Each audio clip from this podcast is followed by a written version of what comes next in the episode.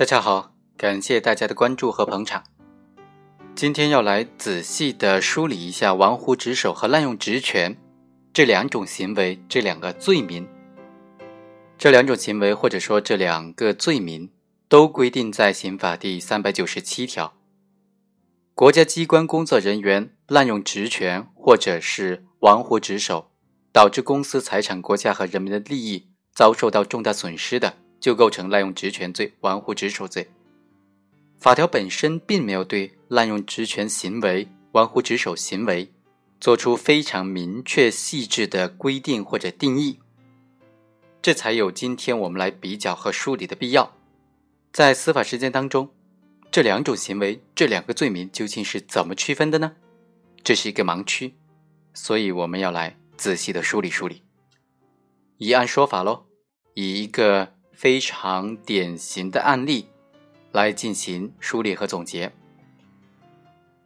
一九九四年的三月份，本案的主角陆某利用他担任国家建材局公司管理办公室副主任期间，负责管理局长基金的这种职务便利，没有经过领导的批准，就私自的动用了国家建材局在华夏银行定期存款达到三百多万元做抵押，为他的同学吴某担任法定代表人的那个公司叫做玻璃供销公司担保，从华夏银行贷款两百多万元。在贷款没有办法归还的情况之下呢，华夏银行直接在建材局的担保的金额里面划扣了一百九十万。这个划扣时间是一九九五年的五月份。于是呢，这个建材局啊遭受了这么大的经济损失，肯定要追究被告人的刑事责任了。被告人陆某的行为构不构成玩忽职守罪呢？陆某自己认为不构成玩忽职守罪，他的理由是说，第一，国家建材局所属的这个机关啊，为下属企业提供融资担保是常有的事情，而且还专门有相关的文件。第二，这个他所担保的玻璃供销公司是国家建材局直属公司的子公司，以国家建材局公司管理办公室的名义为他提供担保，并没有超越权限，而且当时也向主管领导做了汇报的。这个案子呢，一审法院判了无罪，二审法院判了有罪。我们看看一审法院是怎么认为的呢？一审法院认为，玩忽职守罪在客观上呢，主要表现为必须是发生了致使公共财产、国家和人民的利益遭受重大损失的危害后果。但是陆某的行为给本单位的财产啊，造成多少经济损失是不详的。首先，国务院办公厅在一九九三年发布了关于禁止行政机关为经济活动提供担保的通知，最高院在一九八八年也做出了关于国家机关能否作为经济合同的保证人及担保条款无效时经济合同是否有效问题的批复，其中就明确规定，行政机关不能够为企事业单位的经济活动提供担保。经济合同当中以国家机关作为保证人的，它的保证条款是无效的。第二个理由，陆某违反有关的规定，擅自的以他所在单位的名义提供担保，是造成国家建材局一百九十多万元的公款被划扣的直接原因，陆某有不可推卸的责任。但是华夏银行作为金融机构，对国家机关不能够提供担保作为保证人的规定也是明知的。但是啊，华夏银行在这个玻璃供销公司签订贷款的合同的时候，仍然同意由不具备保证人资格的国家建材局公司管理办公室作为他的担保人，向玻璃供销公司贷款了两百万元人民币，违反了国家的有关规定。对此呢，应当承担由这个贷款产生的风险以及损失，他是有责任的。在担保条款无效的情况之下，华夏银行作为金融机构，在自己负有一定责任的基础之上，没有经过法律程序就强制划扣了国家建材局在这个银行的一百九十万元定期存款的做法，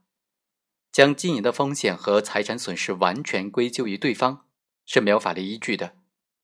所以在借贷和担保方都有过错，担保条款又没有效的情况之下，国家建材局对华夏银行的贷款损失应当承担多大的责任，应当首先通过相应的法定程序进行确认。因为是否造成重大损失是构成玩忽职守罪一个不可缺少的要件。只有依法确定的国家建材局应当承担的经济损失的数额，才能够确定陆某的行为是否构成犯罪，应当追究多大的刑事责任。在没有依法确定被告人陆某的行为给公共财产造成多大损失的情况之下，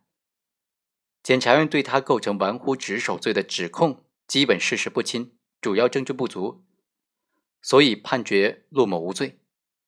但是这个案件呢，虽然一审法院的理由看起来非常充分，但是二审却把它推翻了。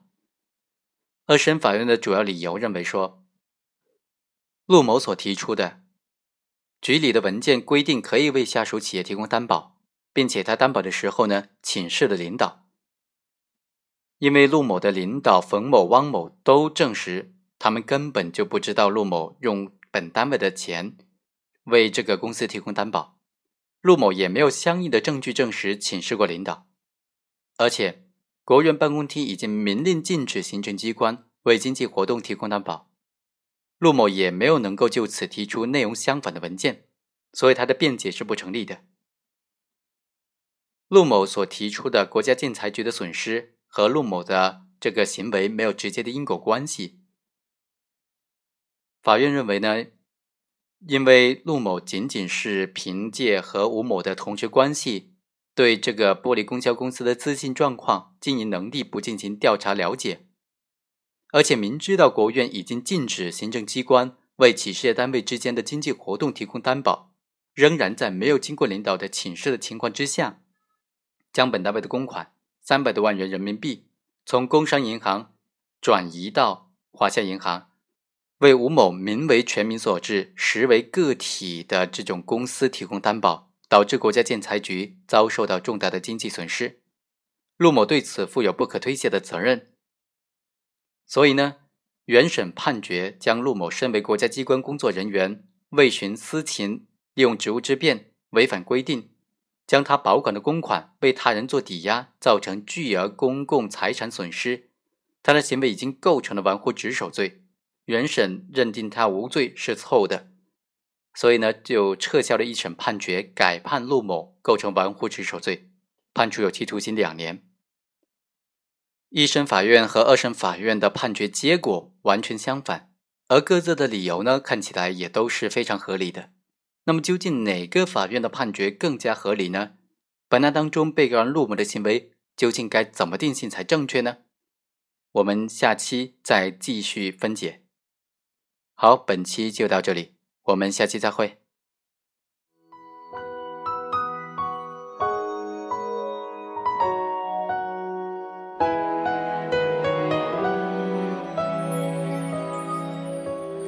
雨不停落下来，花怎么都不开，尽管我细心灌溉，你说不爱就不爱，我一个人欣赏悲哀。